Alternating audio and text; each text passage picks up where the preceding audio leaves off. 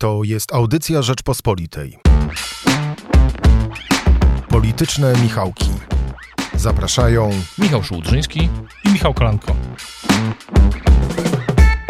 W piątek 2 lipca, e, przed najgorętszym weekendem politycznym tego lata, witamy Państwa w naszej audycji. E, Michale, zacznę od sprawy, która wydaje mi się ciekawa przed e, sobotnim posiedzeniem e, władz Prawa i Sprawiedliwości, a później w niedzielę ma się, jeżeli dobrze e, rozróżniam te ciała statutowe, spotkać komitet polityczny, który po sobotnim wyborze prezesa wybierze e, wiceprezesów zaproponowanych przez prezesa. Będzie nim, to pewnie dla naszych słuchaczy będzie niespodzianka, Jarosław Kaczyński.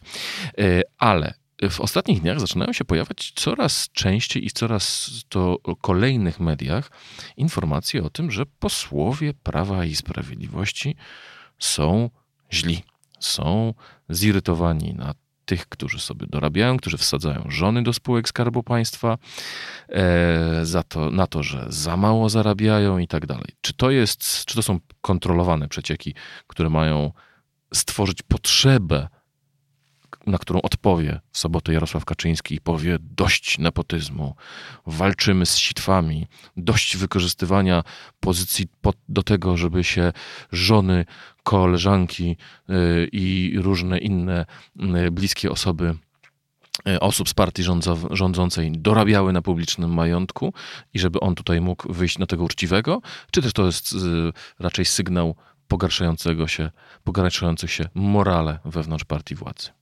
Morale w partii władzy to jest y, bardzo dobre, dobre pytanie o to morale, bo ono rzeczywiście, wydaje mi się, że trzeba tu oddzielić kilka kwestii. Ono rzeczywiście chyba w ostatnich y, miesiącach, czy nawet y, latach paradoksalnie można by to ująć, bo bycie partią władzy ma swoje plusy, z czego politycy PiS, powiedzmy sobie szczerze, no, korzystają, żeby nie użyć tego słowa, że profitują rzeczywiście jest, jest takie poczucie, że wpis to morale przez ostatnie miesiące zwłaszcza mm, spadło, że, że śladu nie ma po tej krótkotrwałej zresztą y, takiej poczuciu tej euforii, która była po wyborach prezydenckich. Ja, ja pamiętam wtedy polityków PiS i takie w kuluarach i takie mocarstwowe y, plany dotyczące tego, że zaraz będziemy tutaj y, wprowadzać nowe ustawy, będziemy zmieniać sądownictwo, przekładać, roz, rozstawiać mapę mm, geograficzną Polski, w sensie nie, że przesuwać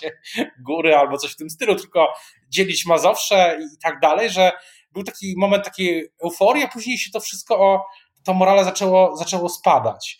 Rzeczywiście, ale to jest y, bardzo dobre pytanie też drugie, które stawiasz, czy to nie jest tak, że, y, prezes, że, że, że to wygląda w ten sposób, że prezes Kaczyński y, no, w bohaterski sposób rozwiąże problem, który PiS sam dla siebie stworzył, że, że buduje takie oczekiwanie, że ten problem zostanie e, rozwiązany. Ja, też, ja też słyszałem, że to przemówienie prezesa Kaczyńskiego w, w sobotę, ono jest, ten kongres jest zamknięty dla mediów, e, no ma być dosyć ostre, ma być właśnie no taka, pisaliśmy o tym zresztą, zresztą w Rzeczpospolitej, że kondycja partii ma zostać podsumowana, no bo tu na to się nakłada jeszcze ten wątek tego, że prezes Kaczyński miał mówić, że niektóre struktury e, w Prawie i Sprawiedliwości się e, no nie działają, że są takimi udzielnymi księstewkami, e, że, że jest za duża rywalizacja, za dużo jest wewnętrznych kwasów, problemów. No i to wszystko się tak miesza w tym kotle. Jeszcze jest kwestia wynagrodzeń dla posłów, no i tego, jak. E, jak już powiedziałeś o tym, że e, PiS rozwiązuje problemy, które sam stwarza, e, no to właśnie PiS obniżył uposażenie posłów w 2018 roku, po tym jak wyszło na jaw, jak nagrody ministrom dawała Beata Szydło. To prawda. Jest to, jest to wszystko dosyć. Śledząc tą historię, no można odnieść takie wrażenie, że PiS rzeczywiście zajmuje się kwestiami, które sam stwarza, no bo e, tamta reakcja, no to była reakcja kryzysowa prezesa Kaczyńskiego w kryzysie, który był wtedy jednym z poważniejszych w ogóle w historii e, tej władzy, władzy Prawa i Sprawiedliwości, prezesa, prezesa no, chodziło właśnie o te, o, o te bonusy dla członków rządu. E, Michale, to mówiliśmy o e, nastrojach i e, tym, co robi PiS. Powiedz mi, bo chodzą też po politycznej giełdzie informacje o tym, że Jarosław Kaczyński przy okazji chce zafundować głęboką reformę funkcjonowania Prawa i Sprawiedliwości. Czy dla naszych słuchaczy, którzy są zainteresowani polityką, jest coś ważnego, na co tu powinni zwrócić uwagę? Jest myślę jedna rzecz, bo szczegóły tych organizacyjnych, tego jak PiS działa w środku, to myślę, że nawet dla słuchaczy naszych, e, którzy są bardzo są zainteresowani polityką, e, to, to jest dyskusja na osobny, osobny podcast. Pisma na pewno myślę, że tu warto zobaczyć coś innego. Na ile ostateczny kształt reformy będzie pasował do tych medialnych przecieków, bo to też będzie pokazywało, na ile ta partia jeszcze jest, jeszcze jest sterowna. Bo, znaczy sterowna oczywiście nie chodzi o to, że w PiSie będzie jakiś E, bunt e, wobec, e, otwarty wobec prezesa Kaczyńskiego. On na tym sobotnim kongresie nie zostanie wybrany, bo to absurd, ale chodzi o to, że każda partia, partia władzy, nawet taka jak PiS czy Platforma, ogromne partie, no mają swoją sterowność jak nie przymierzając duży tankowiec, albo, nie chcę użyć tego słowa, że jak Titanic. I mm, jestem ciekaw, na ile z tych dużych zapowiedzi, że będzie taki wstrząs, że te reformy, że okręgi się zmienią, że silne będą województwa, te rady y, województw i, tak dalej, czy te struktury wojewódzkie, zarządy, przepraszam, nie rady, bo rady dalej teoretycznie w PiSie teraz są, ale nie działają po prostu. Na ile z tego to się stanie rzeczywistością? Jak w praktyce zmienią się te y, okręgi? I władze okręgów, a to się, tego się dowiemy dopiero jesienią. Znaczy, na ile prezes jest w stanie wymóc y, w samej partii gwałtowne zmiany. Bo to, że zostanie prezesem, a, wicepremier, a premier Morawiecki zostanie wiceprezesem, no to, to raczej wszystkie te rzeczy są jasne. Zwróciłbym uwagę, że to marszałek Terlecki ogłosił, że, wice, mm, że wiceprezesem zostanie e, premier Morawiecki. Ja uznałbym, że to jest fakt politycznie e, ważny, w tym sensie, że o takim sojuszu Terlecki Morawiecki w kontrze do e, na przykład wicepremier, były, wice, były premier Szydło też się w PiSie mówi. A ona również, e, rozumiem, będzie podlegała głosowaniu przez e, Radę Krajową, gdy zostanie zaproponowana przez Jarosława Kaczyńskiego na wiceprezesa. Radę, tak, Radę Polityczną. Natomiast Radę Polityczną, tak. Jest jeszcze oczywiście kwestia Polskiego Ładu. Myślę, że ona gdzieś na tym kongresie się przed, pojawi, bo PiS jest bardzo, bardzo, znaczy zdeterminowany, żeby Polski Ład y, prze, przeprowadzić. I on, myślę, y, myślę, że zobaczymy, w jakim pisaliśmy o tym w tym tygodniu, ustawę reformującą podatki. Moim zdaniem to będzie najgorętsze głosowanie. Yy, może być najgorętsze głosowanie w tej kadencji Sejmu, w tym roku w Sejmie. Yy, PiS myślę, że będzie naprawdę wszystko, żeby ją przeforsować. E, I, w, I, też widzimy, że w tym tygodniu PiS czy premier Morawiecki no bardzo intensywnie ten Polski Ład e, promuje. Wszystkie karty w zasadzie są e, na stole i jest takie poczucie, że, że to się po prostu musi wydarzyć. Ja mam wrażenie, no, zresztą, że PiS do tego w końcu doprowadzi, opierając się być może na lewicy nawet. No więc właśnie, bo tutaj mamy problem, e, który jest e, drugim dnem e, tego, o czym rozmawiamy w tej chwili, a mianowicie tego, czy pisma po prostu większość. Stracił ją w zeszłym tygodniu, pod koniec zeszłego tygodnia, już po tym, jak nagrywaliśmy nasz ubiegłotygodniowy podcast. Odszedł Zbigniew Giżyński razem z dwójką innych posłów. Z kolei we czwartek sam Jarosław Kaczyński ogłosił powrót syna marnotrawnego. Lech Kołakowski, który jeszcze kilka miesięcy temu mówił o tym, że nie jest w stanie dłużej wytrzymać w PiSie, ponieważ są tam same spasione koty, e, nagle stwierdził, że to jest jedyna partia, która gwarantuje Polsce rozwój i wrócił do PiSu. Jarosław Kaczyński stwierdził, że znów mamy większość. Jak ja policzyłem 460 posłów, większość to jest 231, PiS ma 230, no ale powiedzmy PiS nie, PiS nie ma mniejszości, no, ma dokładnie połowę e, głosów, z czego 9 z tej połowy to są posłowie, e, którzy podczas głosowania nad Rzecznikiem Praw Obywatelskich mm, e, pokazali lojalność wobec e, Jarosława Gowina. Jeżeli dodamy do tego tą trójkę posłów z Kukiza, którzy głosują za, no właśnie Michale, PiS ma dzisiaj większość, czy nie ma większości? Moim zdaniem mimo wszystko powiedziałbym, że PiS jest w stanie skonstruować, ja bym tego użył innego stwierdzenia, powiedziałbym tak, PiS jest w stanie skonstruować, na razie wiemy, że PiS jest w stanie skonstruować większość. Czy zawsze będzie ta konstrukcja działała, to tego nie wiemy. Myślę, że każde głosowanie w Sejmie teraz nie jest do końca pewne. Natomiast ważna rzecz dotycząca jeszcze jedna dotycząca Polskiego Ładu, też myślę, że warto ją podkreślić w tym wątku, że tak jak się dowiedzieliśmy, e, będzie to jedna ustawa reformująca system podatkowy. Jedna. I w niej będą rzeczy, które się ogólnie podobają. E, na przykład Jarosław Gowin, e, PSL. Obniżki dla jednych i podwyżki dla drugich. Podwyżka, zmiana kwoty wolnej podoba się chyba wszystkim.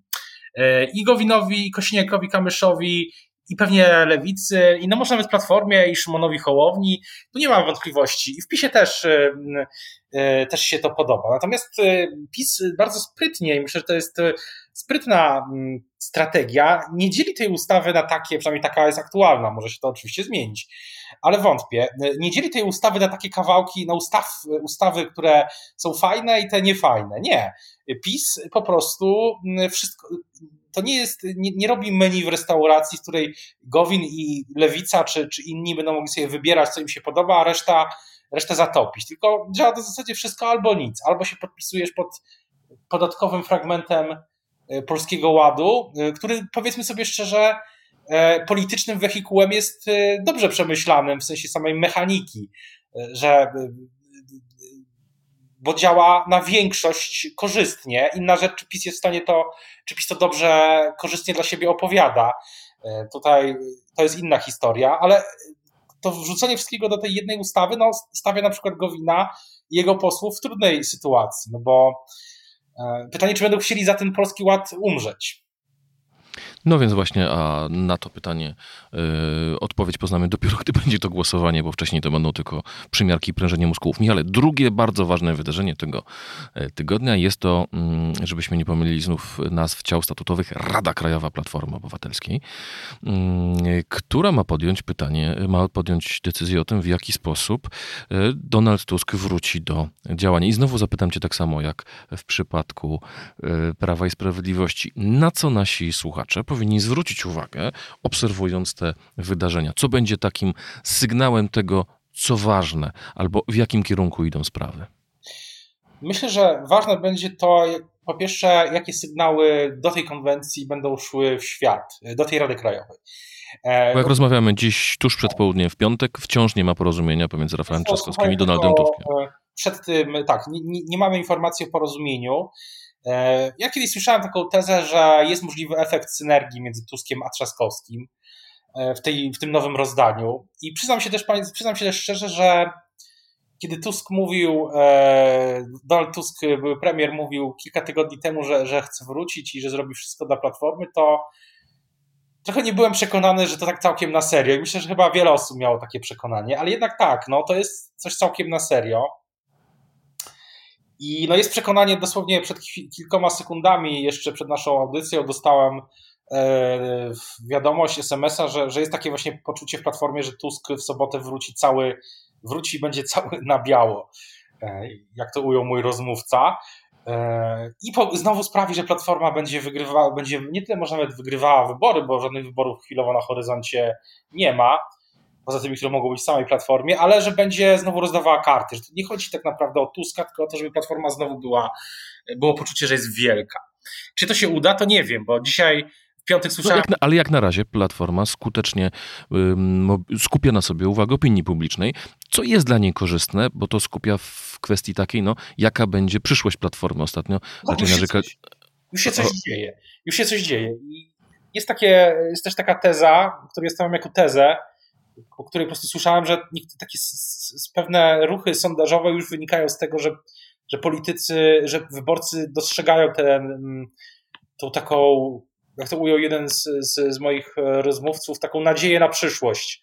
Że, nadzieję, że coś się po tym maraźmie, po takiego poczucia, że Hołownia wygrywa, że coś po tym po tej epoce może być lepiej. To już działa w sondażach. Ale pytałeś o te sygnały. No więc pytanie będą, jakie są sygnały z tych obozów w Platformie? Obozu chwilowo nazwijmy go obozu Tuskowego i obozu Rafała Trzaskowskiego połamane przez obóz młodych. Ja się w ogóle cieszę, że, e, że, że można, że w, Pol w Polsce młodość trwa tak długo, bo to znaczy, że będziemy długo młodzi.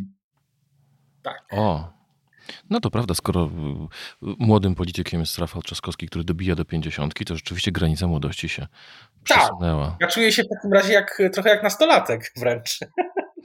E, Michale, ale przykra jest wiadomość dla Platformy tuż przed e, posiedzeniem władz i triumfalnym powrocie Donalda Tuska.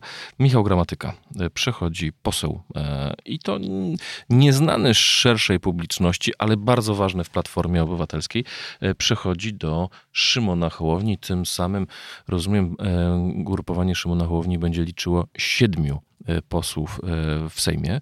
Tak jest sześć osób z opozycji, jedna osoba mm, od Gowina. Tak jest.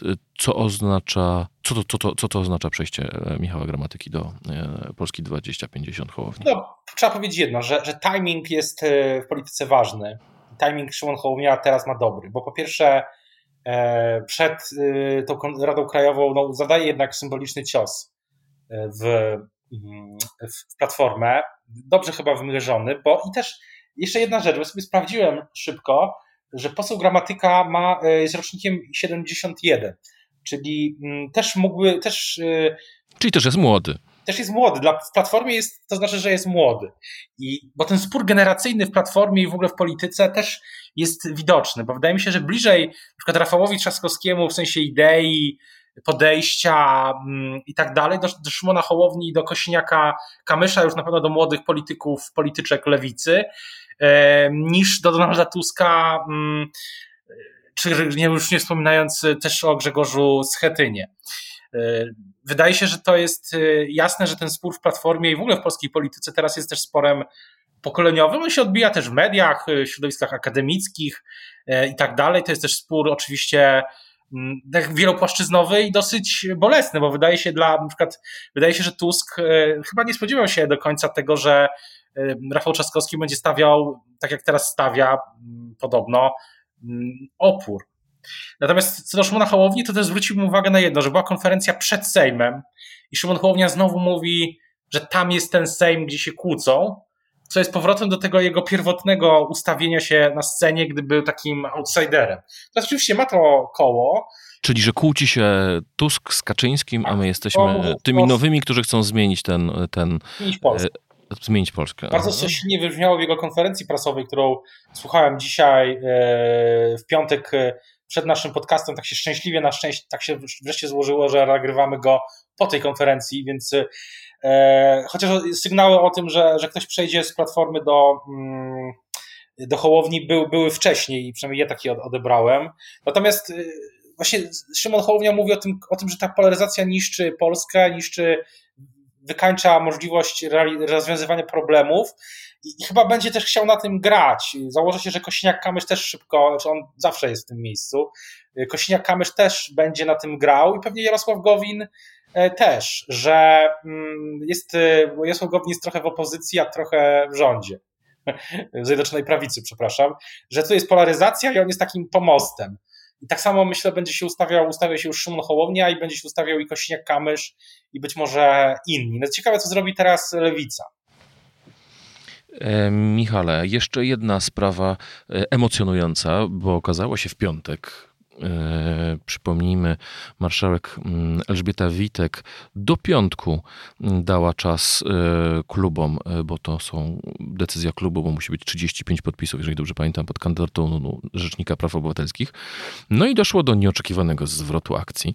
Otóż kandydatem opozycji został ponownie pan profesor Marcin Wiącek, ale uwaga, poparła go również Prawo i Sprawiedliwość. Mm, oczywiście z punktu widzenia propaństwowego to dobrze, że będzie obsadzony Urząd Rzecznika Praw Obywatelskich, ponieważ za dwa tygodnie kończy się e, ustalona przez Trybunał Konstytucyjny e, trzymiesięczna e, dodatkowa kadencja Adama Bodnara, który zakończył pełnienie swoich, który jest pełniącym obowiązki Rzecznika Praw Obywatelskich. Ale na czym polega ten, ten dziwny zwrot akcji, ponieważ no, dwa tygodnie temu jeszcze PiS się upierał przy Lidii Staroń. I czy jest tak, jak sugerowali wówczas niektórzy, ja słyszałem taką wersję, że PiS liczył na to, że Lidia Staroń przegra w tym głosowaniu, a wygra go Marcin Wiącek. I był zaskoczony tym, że Lidia Staroń wygrała w Sejmie, dlatego że dogadał się e, z opozycją e, w sposób e, następujący. Przejdzie kandydat na Rzecznika Praw Obywatelskich zaproponowany przez opozycję, który nie jest bardzo wrogi PiSowi, ale w zamian za to opozycja poprze doktora Karola Nawrockiego na prezesa Instytutu Pamięci Narodowej. Jak ty czytasz tą, Podobnie. E, tą, tą sytuację? Ja powiem tak, że mm, jeszcze kilka tygodni temu w takiej kolorowej rozmowie jeden z bardzo ważnych polityków PiSu, gdy naciskałem go i pytałem, co dalej z tym RPO, e, żeby mi powiedział, no to jeszcze to było naprawdę przed e, tym głosowaniem w sprawie Lidii Staroń, o ile się nie mylę.